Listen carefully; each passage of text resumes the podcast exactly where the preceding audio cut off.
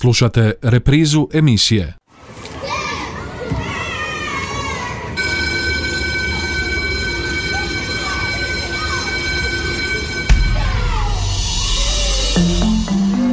Život škole. Školske teme, dileme, zanimljivosti, događanja, problemi, savjeti i talentirani učenici lektira. Poštovani slušatelji, dobar vam dan. Što učenici znaju o novcu? Koliko su financijski pismeni, odnosno obrazovani? Tema je o kojoj ćemo nešto više u današnjoj emisiji Život škole, a povod je nedavno obilježavanje Europskog tjedna novca, kojemu su se pridružili učenici ekonomske škole Braća Radić. Stoga su naši gosti danas učenica Ines Jakšić, maturantica, lijep pozdrav Ines i dobrodošla. Dobar dan. Učenik Duje Babić, učenik drugog razreda, je pozdrav Duje, dobrodošao. Dobar dan, hvala. I, imaš li tremu? Pa malo. Zašto? Pa nekako, ne znam, ovo mi je prvi put e, da gostujem na nekom radiju. Prvi medijski nastup. Da. E to moraš što ranije početi kako bi ti to kasnije pomoglo u tvojoj karijeri menadžera, voditelja različitih projekata i slično. Ines, tereme nema. Ne. Ne. To. S nama su njihove profesorice, poštovani slušatelji Jelica Paradžik Lazarević, dobar dan i dobrodošli. Dobar dan, hvala vam na pozivu. I Marija Milanović, lijep pozdrav i dobrodošli. Hvala, dobar dan svima.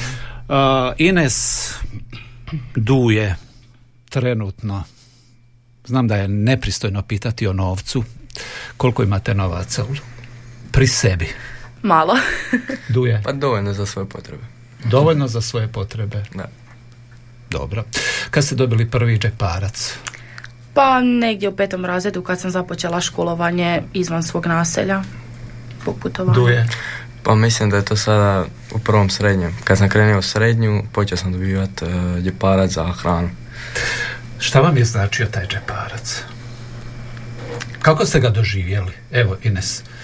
Pa kao izvor vlastitog novca koji sam mogla trošiti na ono što sam ja htjela i nekako sam se osjećala odrasla jer sam ja imala osjećaj da imam svoj novac i da ga mogu trošiti na način na koji ja želim. Duje? Pa ista stvar. Vidio sam to kao vlastiti novac koji mogu potrošiti na bilo šta i to mi je značilo dosta. Je li na bilo koji način bilo e, to uvjetovano? Smješovo, ne smješovo? Ne. Kod mene ne. To su roditelji, jel tako osigurali? Da. je li u međuvremenu taj džeparac porastao, raste li, duje? Mm, ne, ostavi isti. Osim što sam eto dobio ovaj, još od dide i bake drugi džeparac kao poseban. To su, možeš li reći da su ti to redoviti prihodi? E, da. A, prate li ti prihodi inflaciju? ne. pa kod mene su se povećali zbog odlaska u srednju školu i zbog nekakvih izlazaka, ajmo reći, tako da su se svakako povećali. Kad ste prvi put shvatili zapravo šta je novac?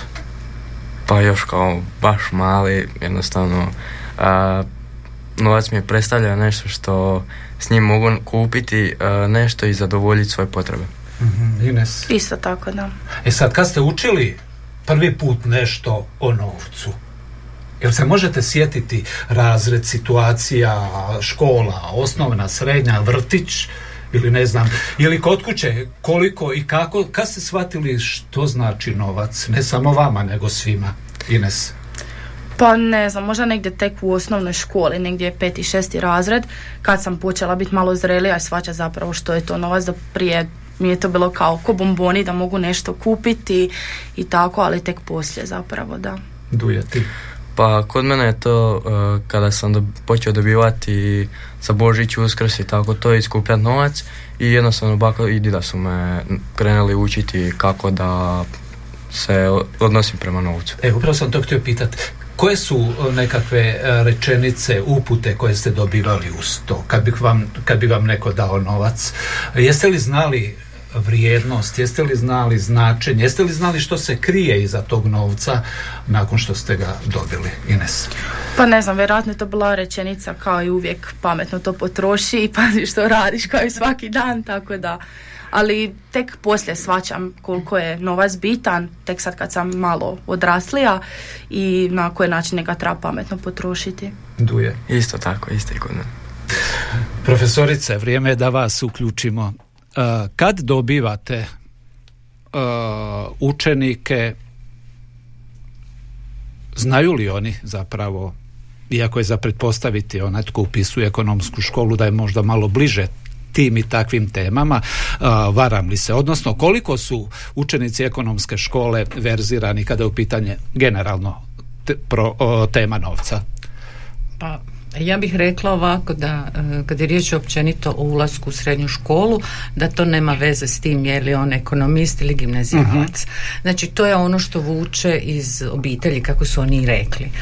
A mi onda u našoj školi kroz naše kurikulume, a isto tako i sve ostale izvan nastavne aktivnosti fakultativno dajemo im mogućnost da dodatno e, pojačaju, poboljšaju sva ta znanja ili bolje rečeno mišljenja koja su dobili od drugih kako bi mogli djelovati u, budu, u trenutnoj situaciji, a i u budućem životu, što je svakako, svakako bitno. Profesorica Paradžik Lazarević.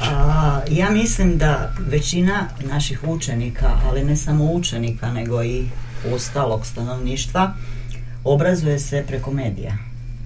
I e, priznali mi to ili ne, mi smo jednostavno potrošačko društvo u tom potrošačkom društvu uh, oni uče uče nas kako što više potrošiti a ne kako što više uštedjeti. I upravo iz tog razloga mislim da je jako dobro ih tijekom srednje škole usmjeravati na tu nužnost štednje na razvijanje uh, financijske inteligencije. A u stvari ta financijska inteligencija mogla bi se nekako definirati kao jedan umni proces u kojem je znači e, kojemu je cilj rješavanje svojih financijskih problema. Znači naučiti ih nekako kako da ne potroše kako smo pričali na početku sa taj svoj džeparac odmah cijeli, nego da ipak bar jedan dio mali spreme za sutra, odnosno za sljedeći puta. Evo to je nekaki cilj, jer kažem gledajući e, reklame, gledajući televiziju, slušajući radio, oni su dakle neprestano u što većoj potrošnji u tom potrošačkom društvu gdje mi gledamo što više potrošiti, a ne kako uštedjeti. pitao sam učenike koliko imaju novaca, iako kažu da je nekult, nepristojno pitati. pa mislim da se učenici ne naljute, moram pitati i vas kako vi stojite kada je u pitanju taj novac i kad ste vi zapravo shvatili tu vrijednost kroz evo obrazovanje, školovanje, pa sada kao evo prosjetni djelatnici sa određenim stažom. Kao, koliko se tu i je li se mijenjao taj odnos, stav prema novcu? Pa svakako da da. I što je to normalno, to je proces razvoja. Tako da bih ja sad da se ne ponavljam, ali isto što su i djeca rekla, znači ja sam od svoje mame dobila, znači to uvijek, evo ti pazi ovo ono kako ćeš i što ćeš. I kroz vrijeme kako normalno stasaš, e, učiš, e, formiraju ti se i stavovi, mišljenja i ono što je svakako bitno, a to je da ne, podlijegne, da ne podlegneš tom konzumerizmu koji nas okružuje. Znači, e, teško je to da se razumijemo. E, svi mi imamo propusta kad gledamo u prošlost i u mladosti normalno. Tako da sad, ali s ovim odmakom ja mogu reći da je isplatilo se slušati starije. mm Eto, to je ono što... Što bi rekli stariji, pokri se koliko možeš. E, to je to. A, sve se više spominje taj termin medijske, uh, financijske pismenosti, između medijske pismenosti, financijske pismenosti i slično. Koliko je ta financijska pismenost prisutna do sad bila kroz školski, redovni školski program? Pa uh, učenici u ekonomskoj školi naravno da kroz svaki predmet slušaju vezano za ove uh, teme, vezano za ekonomsku pismenost, odnosno financijsku pismenost. Međutim, uh, to je u svakom predmetu ukomponirano u nastavni plan i program. Međutim, razvojem ove promičbe i Ministarstva znanosti i obrazovanja i Ministarstva financija jer oni interdisciplinarno prilaze tom problemu. A, ovdje kod razvoja predmeta financijske pismenosti oni uče na drugi način, na jedan interesantniji način, jednostavniji način gdje razvijaju te vještine kako trošiti novac, znači i naravno na uh, metode poučavanja su sasvim drugačije koje učenici onda prihvaćaju uh, puno bolje nego kada moraju učiti to unutar teorijskog predmeta. Koliko je tog praktičnog znanja? Recimo, znaju li učenici ispuniti jednu običnu uplatnicu? Kažu da je i to dio te opće financijske kulture, pismenosti, profesor Semilanović. Svakako da da, ali vrlo često se dogodi ono što je uh, stalno ponavljamo, znači djeca uče trenutno za ocjenu. I, ovaj, I to će biti sve savršeno. I nakon mjesec, dva, tri dođu u situaciju da moraju, znači svojim primjerom pokazati kako se to radi, e onda nastaje ono jao, šta, kako, blokada, ali ovaj, kažem, to sve opet s vremenom dolazi i normalno je da da će oni te e, prisjetiti se toga, ali e, kažem, taj odmak postoji uh i jednostavno ne, to je tako svagdje, uh da se mi razumijemo. Ines kao maturantica, jesi li do sad bila u situaciji da to znanje koje si učila u školi već pribjenjuješ? E, da, u više navrata, na primjer, kad napunimo 18 godina, dolaze tu do želje otvoriti bankovni račun, koji otvoriti u kojoj banci i u tome mi je definitivno pomogli normalno i roditelji, ali da nisam u ovoj školi teško da bi znala jer su nam profesori to dosta objasnili i pokazali i zapravo nas educirali na pravi način što otvoriti i koje pogodnosti koja banka i koji račun nam nudi. Duje, koliko se ti često susrećeš takvim problemima kad je u pitanju, bez obzira o čemu je riječ, kad je u pitanju transakcija novcem, uplata, isplata, pa vrlo rijetko uh, ovako općenito, ali jedino Uh, online, tada se više snalazi, tada se bolje snalazi. Online? Online, da. Dobit ćete ove nove generacije, što šta, što, šta, što šta i ne trebaju ni učiti. Kratki predah i vraćamo se odmah k našim gostima, poštovani slušatelji, a to su da ponovim, učenici ekonomske škole Ines Jakšić, maturantica i Duje Babić, učenik drugog razreda i njihovi njihove profesorice Elica Paradžik Lazarević i Marija Milanović, tema financijska pismenost, odnosno obrazovanje učenika što se tiče financija.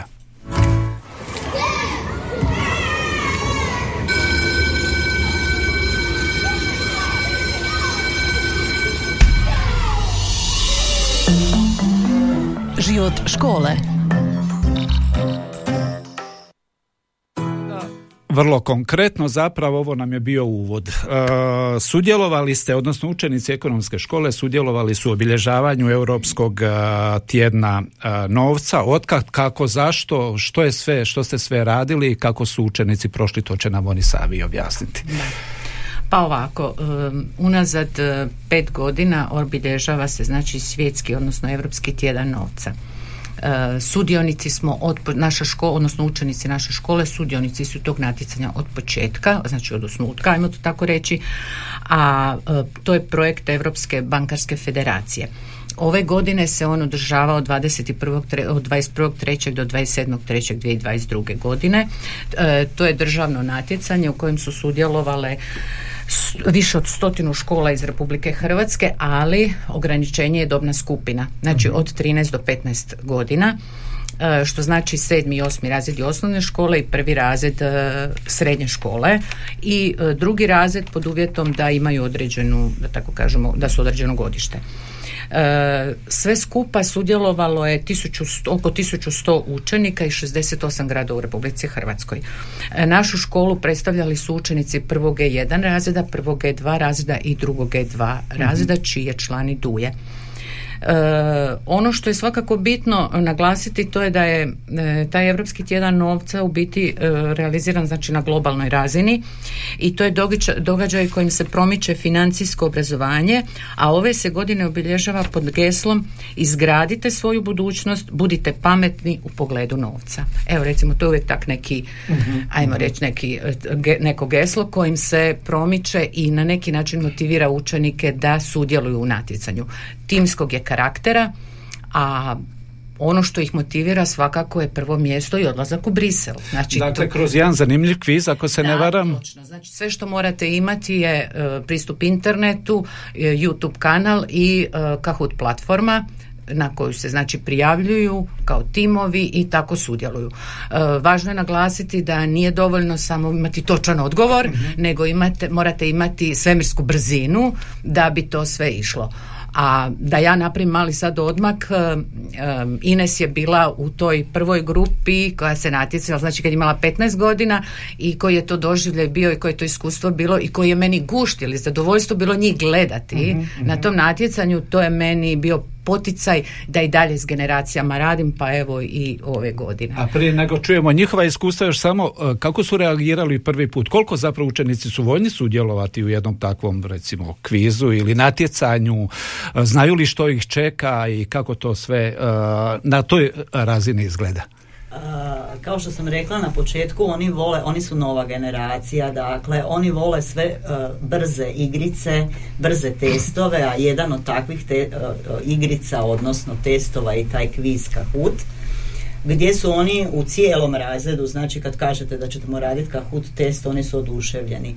Tu uh, kao što je kolegica spomenula, reći će i učenici, znači jav, e, javlja se jedan veliki natjecateljski duh gdje oni jednostavno ne mogu dočekati e, rezultate i e, uporno čekaju nove zadačiće. Kažem, svi su obje ručke prihvatili cijeli, govorimo o cijelom razredu, a naravno da su se onda išli na natjecanje najboljih, čini mi se, tri, odnosno pet kandidata iz razreda. Ines, aj se prisjeti, molim te, kako je bilo kad si ti prvi put sudjelovala?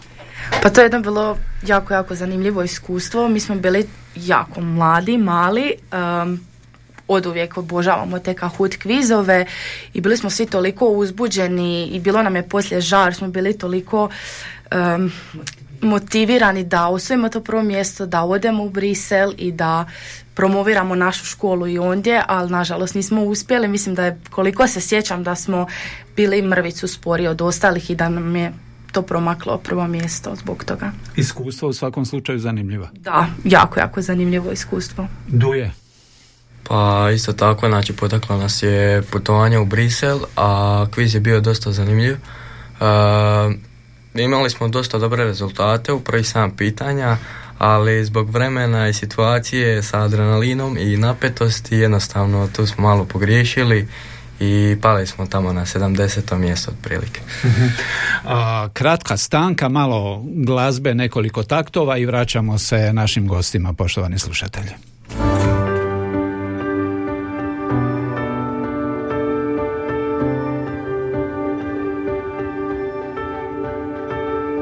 Korak vučem, dan je dug A sivi oblak jedini moj drug Je uvijek tu. Pogled tražim neki blag Da utaži za ljubavi mi glad. Par mali trag.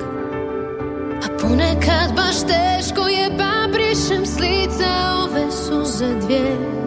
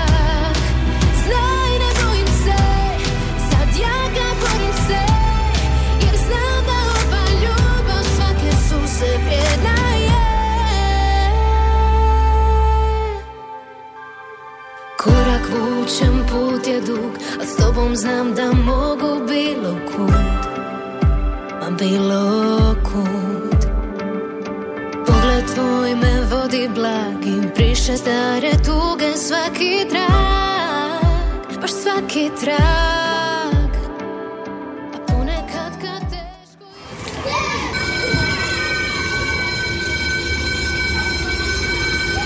Život škole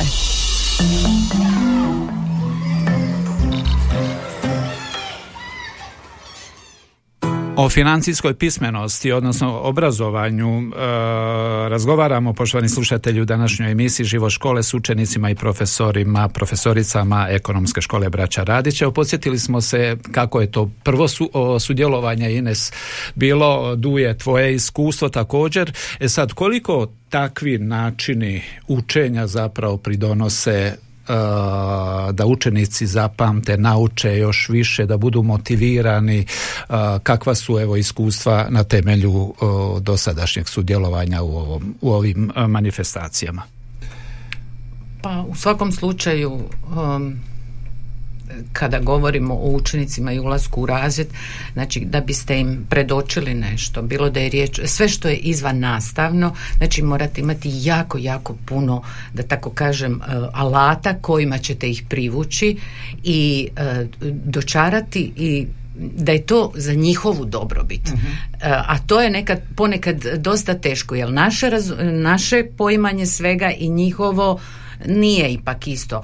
Ali sve zavisi, kažem, od nastavnika kako i na koji način on pristupa učenicima i promatrajući ih kroz vrijeme e, jasno je vidljivo E, na koga se može utjecati, odnosno predočiti mu to i onda na taj način djelovati.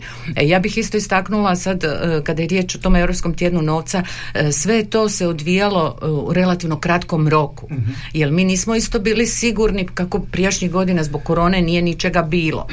I ove godine odmah dan poslije su isto tako učenici trećeg je jedan razreda pod, s, s razvincom Miralom Fekete i trećeg je dva sa razvinkom e, Nikolom Hrehorovićem sudjelovali isto tako na uh, kviz natjecanju kojeg organizira Privredna banka Zagreb u suradnji sa uh, kviz udrugom Šibenik i pripremili su edukativni nagradni kviz zabavnog formata upravo za srednjoškolce i ono što je zanimljivo to je da je cijeli razred sudjelovao i da su željni toga, jer možda baš ove dvije godine tog nekog zatišja im je dalo još dodatni, ajmo reći, motiv i evo samo da spomenem da su učenici trećeg E2 razreda od 35 razreda osvojili peto mjesto, opet na državnoj razini, što je u svakom slučaju zavidan, zavidan rezultat.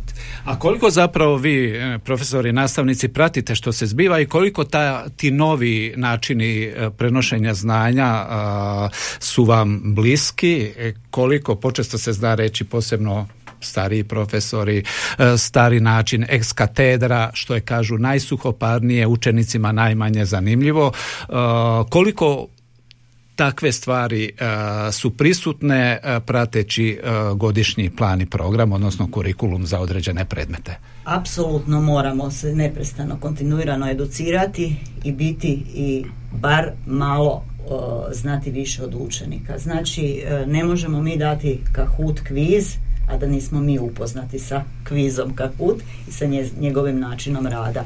Prema tome, uh, ali i ministarstvo i agencija za strukovno obrazovanje uh, nama kontinuirano nudi edukacije mhm, i mhm. mi se moramo educirati ako želimo pratiti trendove.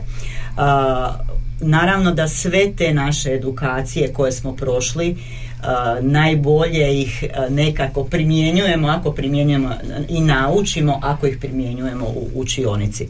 Osim ovih novih trendova i novih načina kao što vidite, oni su nova generacija, generacija mobitela, sva ta natjecanja se i baziraju na nekakvim igricama, na online, dakle u online okruženju.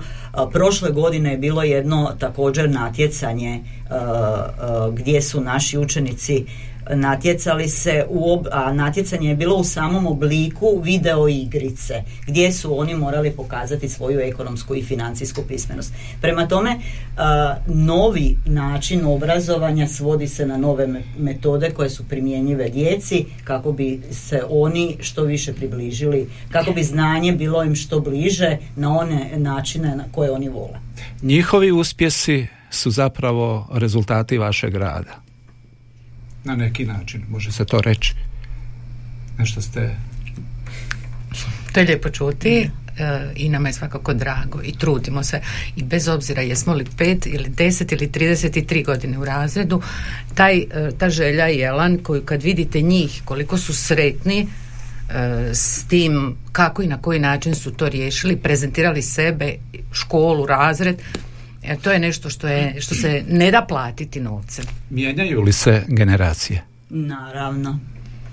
Generacije se mijenjaju, dolaze sve veselije generacije, odnosno ja bih rekla sve brže generacije, dakle onih generacija koje prepisuju nešto u bilježnici tih više generacija, u bilježnice tih generacija ne postoji, oni žele informacije. klik, klik. da, tako klik, je. klik generacije. Oni žele informacije, oni žele koristiti mobitele, a mi trebamo te mobitele onda iskoristiti u svrhu učenja, a ne traženja nekakvih nepoželjnih sadržaja. Koliko vam, odnosno što vam je najdosadnije u školi? Ines, ti si sad na kraju, ne možete, evo profesorice ti se ne mogu osvetiti, prolaziš maturu sigurno, jedino položiti državnu maturu i pa ne znam, evo pošto ću upisati ekonomski fakultet, ne mogu reći da mi je to dosadno, to je ono nešto što me zanima i što volim. Ajmo reći da je matematika nešto što me sputava u cijelom školovanju, ali da, ali sve ostalo je jako zanimljivo jer zapravo je naša škola ta koja nudi znači imamo bezbroj mogućnosti što možemo raditi i čime se možemo baviti. Evo sad sam nedavno bila u Rumunjskoj s Erasmus projektom i to je jedno iskustvo koje ću definitivno pamtiti cijeli život. Generacija sam koja je zahvatila korona, ali nam je škola i dalje unutar naš, njihovih mogućnosti pružila mnoštvo toga. Duje, što ti se sviđa, što ne sviđa kad je u pitanju učenje, predavanje, ti moraš biti mudar, još te čekaju dvije godine u odgovoru svome. Slobodno reći, slobodno reći, neće biti osvećivanja, ne, ne, sigurno.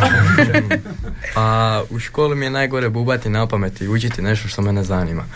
Dok najviše volim uh, učiti na nekom primjeru od nekog i saslušati nekoga i na njegovom primjeru naučiti nešto iz toga. I najviše volim uh, saslušati uh, starije osobe koje imaju iskustvo u nečemu i iz toga volim naučiti. Sad se vratimo novcu. Počeli smo s novcem. A sve što se radi, sve što se uči zapravo usmjeruje k tome zaraditi što više. Što vam predstavlja novac? Što biste evo u životu voljeli? Uh, Ines, kažeš studirat, plan je studirati ekonomiju. Nakon uspješno položene državne mature, to ponovimo, jel tako? Da. Pa ne znam, nemam neke prevelike ciljeve, ali definitivno bih htjela novac koji je stečen znači mojim radom potrošiti na primjer za osnivanje obitelji uh, priuštiti si nekakve lijepe stvari zapravo ja bih htjela preputovati cijeli svijet to mi je nekakva želja tako da ću vjerovatno štedjeti za to Duje biti pa. nogometaš imati puno milijuna i pa nije baš tako. Kod mene, kod mene da želim zaraditi da si mogu kupiti neki dobar auto, pošto volim dosta aute i to me jedino zanima. Koliko je novac prisutan kad ste u društvu, kad ste negdje vani tijekom vikenda, uh, koliko to opterećuje ili ne opterećuje vaše živote, odnose? Pa ja mislim da smo mi još premladi da razgovaramo zapravo o novcu i nije nam toliko to tema i nije nam toliko briga jer smo i dalje ovisni o našim roditeljima, ali mislim da će za godinu dana definitivno biti glavna tema u društvu novac, na koji način ga trošimo i koliko zarađujemo. Duje. Pa kod nas je novac dosta bitan uh, zbog nekih drugih stvari da nas zabavi. Uh, s njime mi možemo otići u grad, možemo imati koliko god novca, ali ako se ne zabavimo, to nije to. I novac nije toliko bitan za zabavu, ali ona može pomoći da stvorimo zabavnije stvari, da se zabavimo. A može li novac kupiti sve? Ne. Ne, ne, ne. Šta vam je najvažnije? Pa ne znam. U ovom trenutku u životu. Šta? Uh, pa da su mi, da mi je obitelj zdrava i ja sama. Duje. Pa da sam sretan. Da jednostavno A kako bi, uživam. kako bi definirao tu sreću, odnosno uživanje? Pa Je li to znak da imaš 100 kuna za sljedeći izlazak, e, da ne moraš razmišljati o tome, popit dvije, tri pive, da me se pogrešno ne shvati, ali to su činjenice koje nas e, okružuju svakog vikenda. Što je to što te čini sretnim u ovom trenutku? Pa u ovome trenutku čini me sretnim kad se osjećam bez ikakvog e, stresa, kad uživam u životu i kad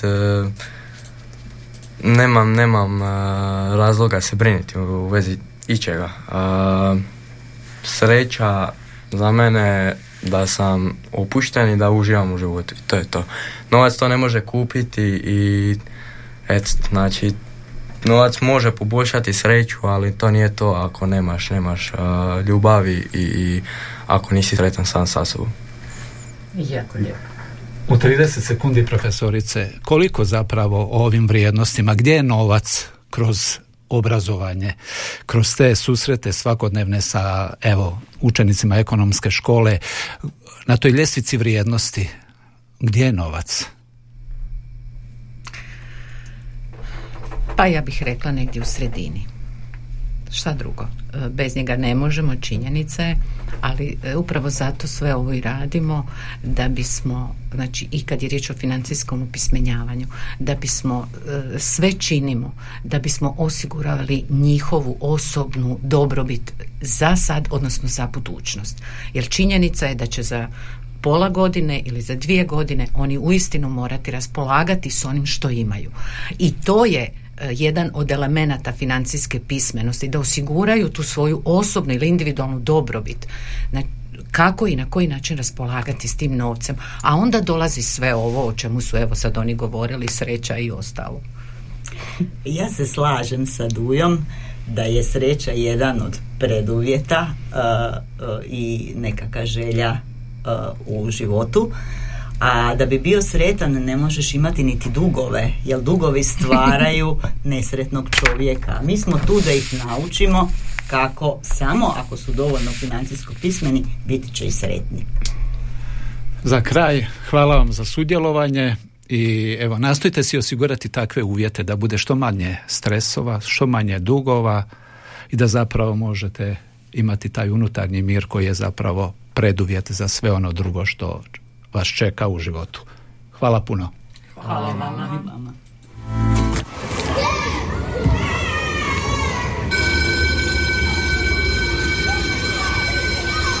Slušali ste emisiju Život škole.